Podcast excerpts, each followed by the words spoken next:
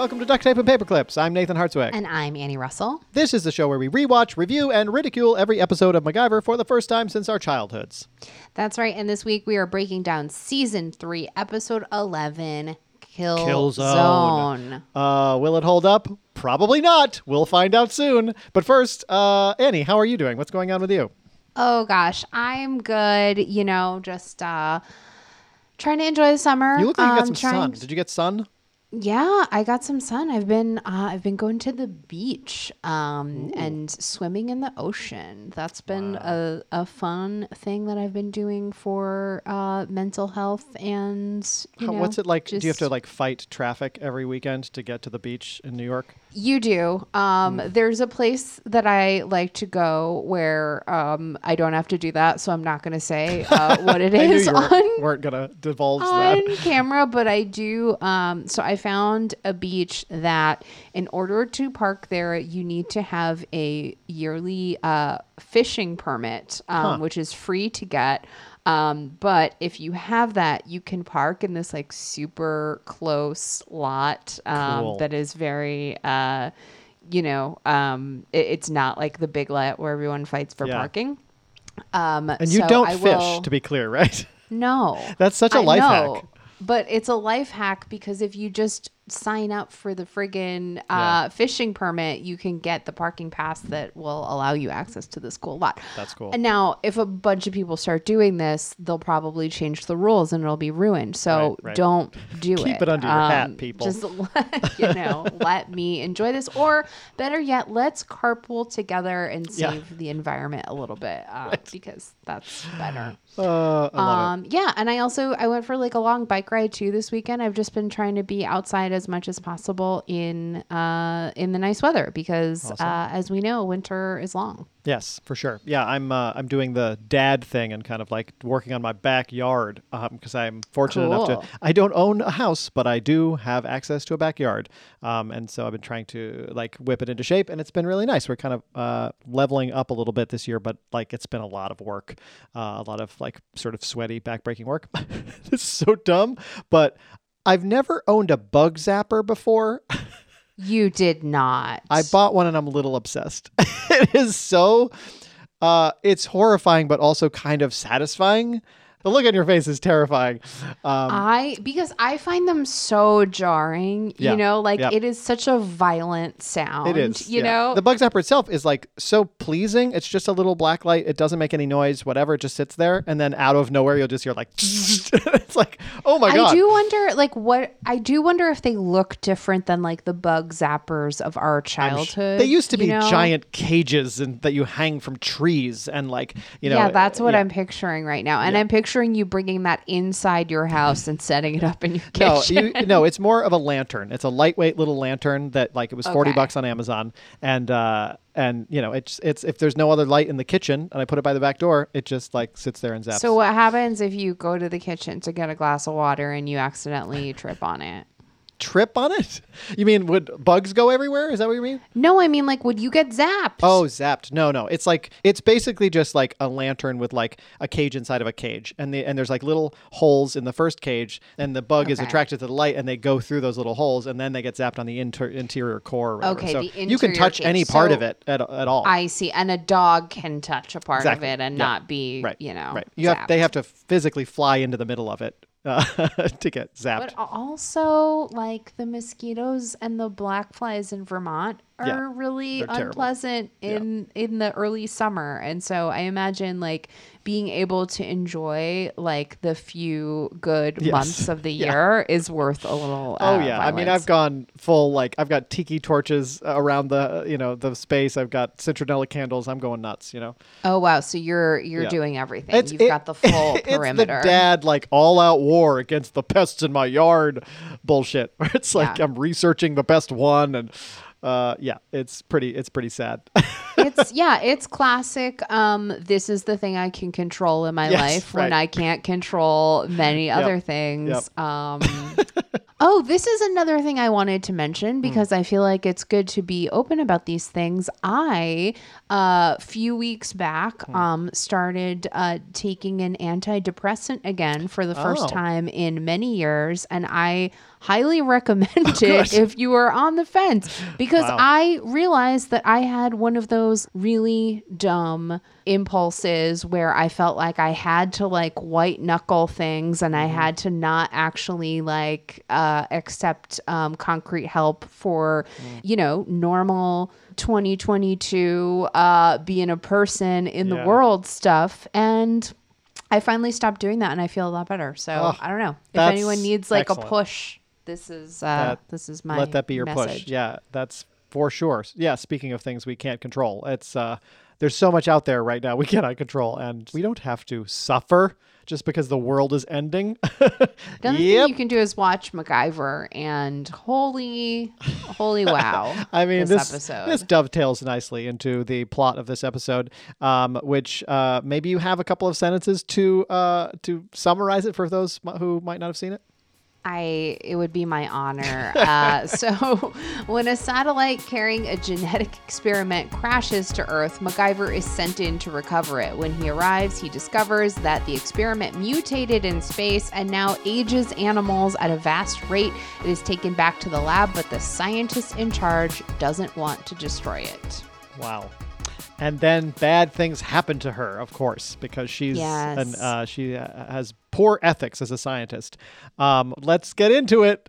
You texted me about this episode, and full disclosure, I watched the entire season like many, many months ago, like during the pandemic. Mm-hmm. And so I'm rewatching season 3 as Annie is watching it for the first time. I was just waiting. I was waiting since, you know, I saw this episode the first time. I couldn't wait to hear what you had to say about it. So what were your thoughts? Yeah. Oh, God. So many thoughts. I mean, so I knew something was up when MacGyver is in a moon suit right off the bat. Like he is in like a full on Neil Armstrong astronaut outfit. Yep. And he is live streaming, basically. This is like an early version of live streaming himself. Yeah. To basically clean up this again. Let's not get too caught up in the details of why MacGyver is the person who needs to be doing this. Pete says he can go in and out of rough country and he knows how to do things. Yeah, yeah. Someone says like, I don't know if he's up for this job or you don't know the job. And he said, I don't know the job, but I know MacGyver. Right. And it's like, okay, Pete, we get it. Yep. So my favorite thing is he's able to like salvage this experiment, which is important because, you know, they need to study it and figure out what it's doing. And so it's important for him to bring this back. My favorite early part of the episode, though, is when MacGyver it goes back to the lab and we meet our lady scientist for the first time. And the only thing that foreshadows that she is not a good person is that she's about to experiment on a small...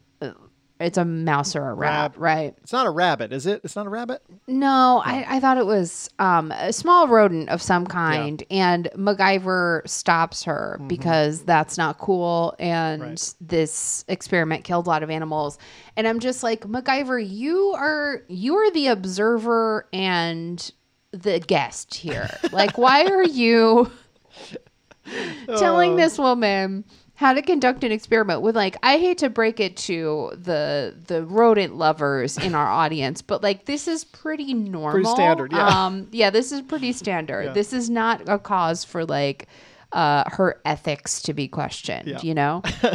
Yeah, I mean, speaking of animal stuff, I think I hinted early on in this season that I had two new lists I wanted to start on this podcast for this season. One of them was the recycled actor count, which we do every episode, and we just, because we've noticed this pattern emerging where they use the same actor for different characters as the show goes along, and it's very maddening to us, and so we're keeping tabs on how many times that happens in this season.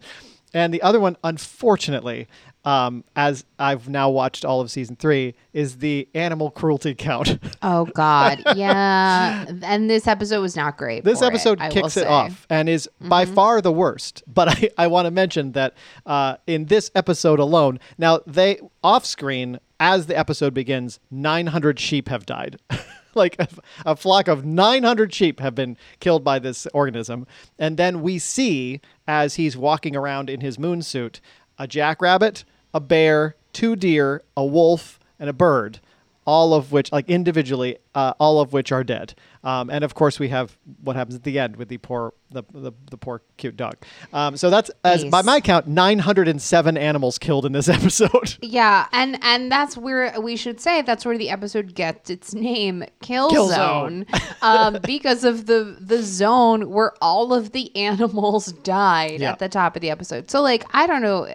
Imagine being like 8 or 9 years old and watching this episode on TV. Oh, it's so upsetting. Yeah, so upsetting. I love the idea that, first of all, she smuggled some bacteria or something onto a satellite, which was not supposed to be on the satellite. And when it went to space, it mutated. Is that what we're led to believe? And so when it crashed to Earth, this mutated organism, which was the mutation was accelerated by the fact that it was in space, which really shows a lack of understanding about what space does to organisms. But but when it crashes down to Earth, it's basically, it reminds me of like the way in the 50s we thought like nuclear, we were so uneducated about what nuclear stuff was that it was like every superhero fell in a vat of radioactive ooze and came out with, you know, superpowers or whatever, because we didn't understand what radiation did at that point. And it feels similar here. All we knew is it was very powerful, and therefore that's how we get all this lore. And so this is the same thing. Maybe it goes to space. Maybe we just haven't learned enough since Neil Armstrong went to space. The space program at this point is still 40 years old by the time they make this, like 40, 50 years old by the time they make this episode. I don't understand how they can't, like how will the viewing public accept the idea that, oh yeah, an organism went to space and when it came back, it was a killer virus that killed everybody? It's a very odd plot. Yes. Very, very strange. And the motives are vague, I would say. Like world hunger, Annie. She wants to cure world hunger. Right, but... We are the world. It's very 80s. Yeah, it's very 80s. So essentially, we haven't really gone over. So what this does and how this kills things is it rapidly ages the organism. So you go from 0 to elderly in a couple minutes. Yeah. And so she's thinking, oh, we can use this to basically mature and... the food population very, very quickly so that we can feed everybody, which again, poor understanding of world hunger right there, because we actually have enough food to feed everyone. We just don't because of capitalism. Right. So that's, again, not something MacGyver it's decided more of a distribution model problem than a supply it's not really a supply issue, actually. Like, this is a food shouldn't cost money issue. Yeah. Oh, my God. So, anyway, so this is her big goal. And, of course, very, very flawed. But, you know, she believes in her work. A little bit of throwback to that season 1 lady scientist. But this one is just, she has a dark side. She's got, like, a little bit of, she's flying too close to the sun. Which I don't mind. I mean, I like the idea that we're wrestling with, like, scientific ethics here. You know, like, and MacGyver's on one side and she's on the other. And they both want the same thing, but they go about it 2 different ways. Like, that's kind of a fun thing to play with. But you know that because she is flirting with bad ethics, something bad is going to happen to her because this is MacGyver, and she's not going to get away with that. So, and we'll get to that. Along the way, this is absolute peak Pete yelling episode, with the exception of that one thing where he says like he's the best I've got or whatever. The whole rest of the episode, all he does is yell.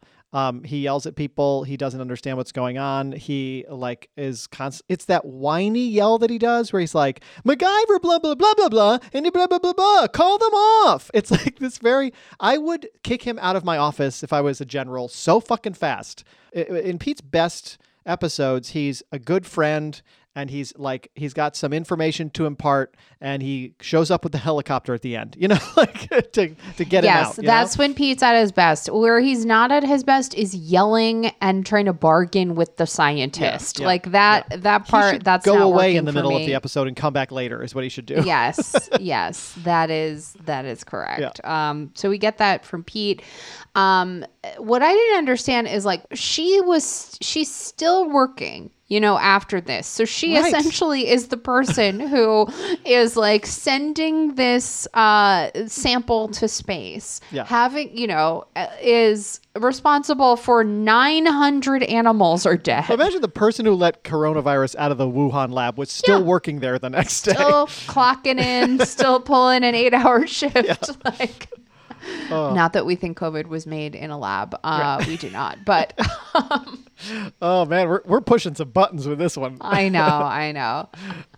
She was great. I mean, this actress, huge soap opera star, Young and the Restless from 2005 to the present, Days of Our Lives from 89 to 2019. Holy wow. Which makes sense. I think this one really called for the over dramatics of a soap star. Oh, very very soapy, especially in a scene that we will discuss, but very soapy. Yeah. I thought it was interesting. The decontamination chamber that MacGyver goes into, he hasn't taken his shirt off, I don't think, since season one. And he's he's a little bulked up since season one. It seemed like they were taking his shirt off every 5 minutes in the first season. And he's gotten a lot more shy about that. And so there wasn't, the story called for him to get naked. And so he had to, but I thought that was an interesting. Yeah. Here's a question in my mind though. When he's going into the decontamination zone, he's in a room with 10 other people when he steps into that elevator. Would you not isolate people one by one? Right. But they're all in gear, right? They're in their moon suits, yes. Yeah. And the music and everything was very surreal at this point. I was this is kind of David Lynchian, the way that they're. And I know it's Andromeda Strain, this whole paranoia of a killer virus or something. Yeah, it also felt. I mean, it felt a little comedic, honestly, at times because it was so soapy and so over the top. It felt campy, I guess is the word I'm looking for. It almost felt like a Murdoch episode. It was campy. Yeah, one thing that's very campy to me is the voice of the lab, the woman robot voice of the lab. The Siri of the lab. Yeah, you gotta love an old TV show that's you have this amount of time remaining. You have this amount of time remaining. But then they start to give you exposition. The robot starts to know they've been programmed for this exact situation, and they give you a whole paragraph of stuff. If you don't get out within this amount of time, this blah blah blah blah blah. It's just very it's very lazy writing, and very very hilarious to me that some voiceover artist had to go into a recording booth and record all these robotic lines. Yeah. Yes. That perfectly matched the plot, That felt very campy to me. Yeah, very much so. It was Flight of the Navigator vibes. It was just a weird sentient. Did we talk about that on this podcast? I watched that again, and it holds up. It's fucking great. I loved that movie. It's one of my earliest memories of watching a movie. It's on Disney Plus. Yeah. I recommend you rewatch it. It's really fun. I loved it as a kid. I love it now. It's a great movie. So great. Anyway, so great. Okay, so you want to talk desperately about the last scene? Of course you do. It's just so awful.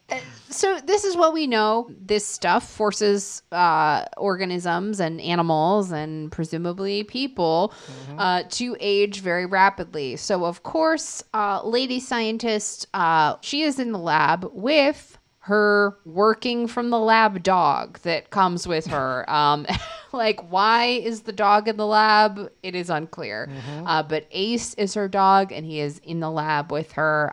He's getting a little rambunctious, and he is, in the same room as an open petri dish of this substance. The most dangerous substance known to mankind. Yeah. Of course he is. Yep. And she has repeatedly not destroyed this shit, and now is going to refuses to. MacGyver has asked her to. She has been begged to destroy it. She tricks him into thinking she has destroyed it. Yeah.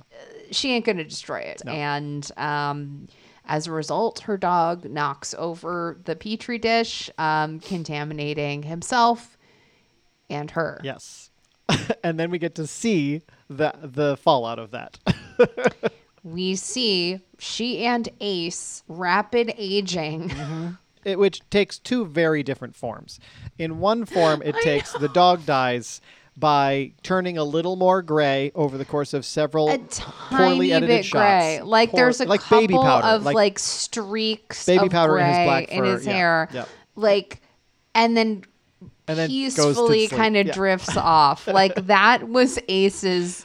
Yes. Like the end which of is Ace's still life. Fucking heartbreaking because the whole time she's like, "Oh, Ace, my baby." I know. I mean, like literally, awful. When Ace got contaminated, I was like, "Oh my god, are they gonna like? We're gonna watch a dog die for real?" Not only is the dog dead, it's not dying off camera. We have to watch it happen. No, we have to watch a dog die, which we do as he like just kind of ages and then drifts off. Yes, but she, what happens to her is the most grotesque thing I have ever seen on an episode of MacGyver. Yeah.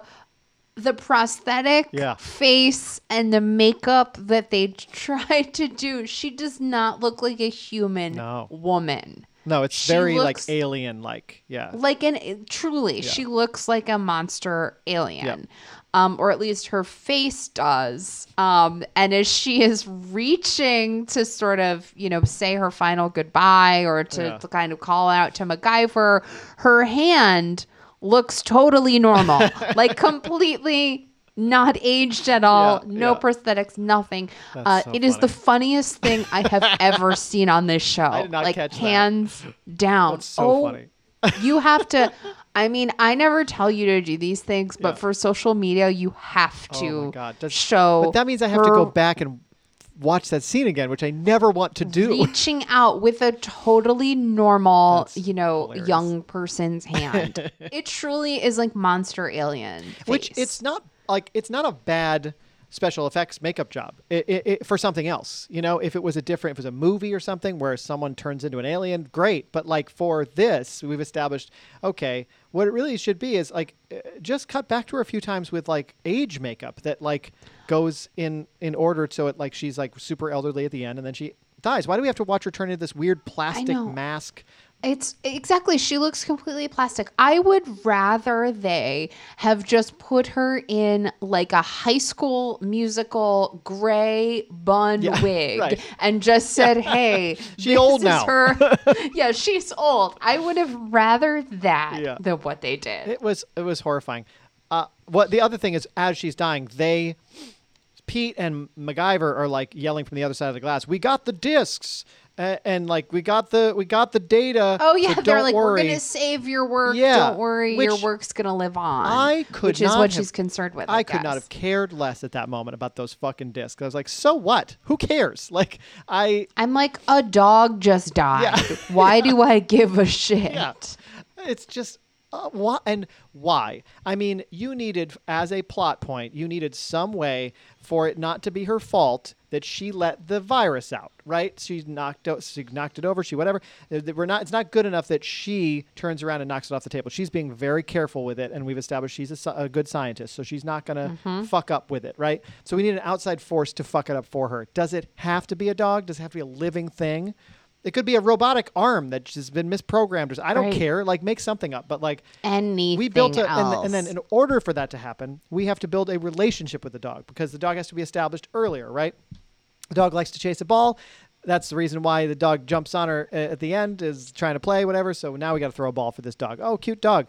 I 100% understand why they chose that particular breed of dog because Border Collies, which I used to have, a Border Collie when I was a kid, they are like notably like one of the smartest breeds of dogs, and you can train them to do absolutely anything. So if you need a dog to die on camera, you pick the smartest dog you can train.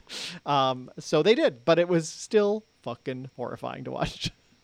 I was so upset when Ace died, but then I was immediately so horrified by the way that they handled her. She died. I was just like, I don't know what to feel. Yeah. Wow. Yeah. And just then wow. And then they all run out and the facility blows up, which is a great way to contain your dangerous bacteria or whatever it is. Yeah. It was such a departure from the regular tone of this show that it was like, are we watching something totally different? It was just a whole other And yes. I mean, I know that's kind of their MO here is like a lot of times they'll pick a genre of movie and they'll just sort of like crib that and do a version of that in like the MacGyver way. But some of those genres work with MacGyver and some of them do not. And, you know, it's like, oh, MacGyver's a scientist and we'll do like a science thing where like something gets out of the lab. And it's like, and you could do that in 1,000 ways that would work. But this just felt like this is a creepy, weird horror movie from the 80s that they like tacked MacGyver into. And it just doesn't. It's just like, why am I watching this? But yeah, it's incredibly strange, incredibly weird. Did not even feel like the same show. And like, if for some reason you're listening to this and you haven't seen the show, just watch this episode. I mean, you like, I don't know if I would recommend that. I don't think you can fully explain how bewildered we are without seeing this for yourself. And of course, you know? If you do that after listening to this episode, you will know what happens, which is a benefit that we did not have going into this episode. And so I will say like what we're talking about in terms of it doesn't work as a MacGyver episode is primarily this scene. The rest of it feels like, okay, it's kind of MacGyvery. It's a little bit darker at the beginning. Like the whole like seeing a bunch of dead animals thing is a little weird at the beginning. That feels a little too dark for them, but you know, it picks up and there's a leak in the lab and he has to fix it with the Freon tank and he has to get the Bunsen burner out. And there is like MacGyvery shit in this episode. It's just that the conclusion of the story just feels like, where are we going with this? It's just really, really weird. Like we've made her also like a weird, like she's not an enemy, but she's enemy adjacent, mm-hmm. you know, which I did not feel worked. Like we need like, yeah, a clear-cut person to root for, and we did not have that in this episode. The best we had was Ace, and they fucking killed him. I would have thought Ace is at least an innocent in this whole thing. I mean, also, not to belabor this point, but there are also ways where Ace could have triggered something. Picture a lever that's one side of it's in one room and one side of it's in the other, and Ace trips the lever and by accident murders his owner, but survives because he's outside the glass, right? Like there's 1,000 ways to do that. Or Ace could have saved the discs. Like I want to see Ace save something, not Ace fucking it up. Like, oh my God. Did you ever see Project X with Matthew Broderick? I have seen that. I've only seen it once. I saw it when I was a kid, and I will never forget the image at the end because one chimpanzee is forced to, like, in his enclosure, they're trying to get him to trip some switch that saves the day. And they do it by promising him cigarettes because he's, like, addicted to cigarettes. So they're holding cigarettes outside the glass to get him to do what they want. He does the thing. He can't have the cigarette because they can't open the thing. And he is doomed and sacrifices himself for everybody else. And I will never fucking forget that scene. And that feels very much like this. Yeah, it's not good. Yes. So that brings the animal cruelty count to 907 animals. Unfortunately, it won't be the last in this season that we treat poorly. We almost started this count last episode, but luckily that little dumb white dog that starts barking when the woman is getting strangled in her apartment. I thought, oh, for sure they're going to kick this dog or throw him out the window or something. And luckily that dog survived as far as we know. So I'm sorry to report this, but it is something that for some reason this season had a bit of a hard on for this stuff because it is an easy way to show bad guys are bad to animals. Yeah, if you want to show someone's evil, show them hurting an animal. Or a child, the recycled actor count doesn't change, but again, the guy in the hazmat suit that explains what's going on, we'll see him one more time in another role in this series. The colonel, we'll see him one more time in another role, and the PR officer, we'll see him 2 more times in this series. So get ready to see some familiar faces again. Is that it? Yes. This was how they started 1988. This was the first episode they aired in 1988. They rang real 1988 New Year's Eve with this. Great. January 4th. Wonderful. Well, 88's going to be a great year.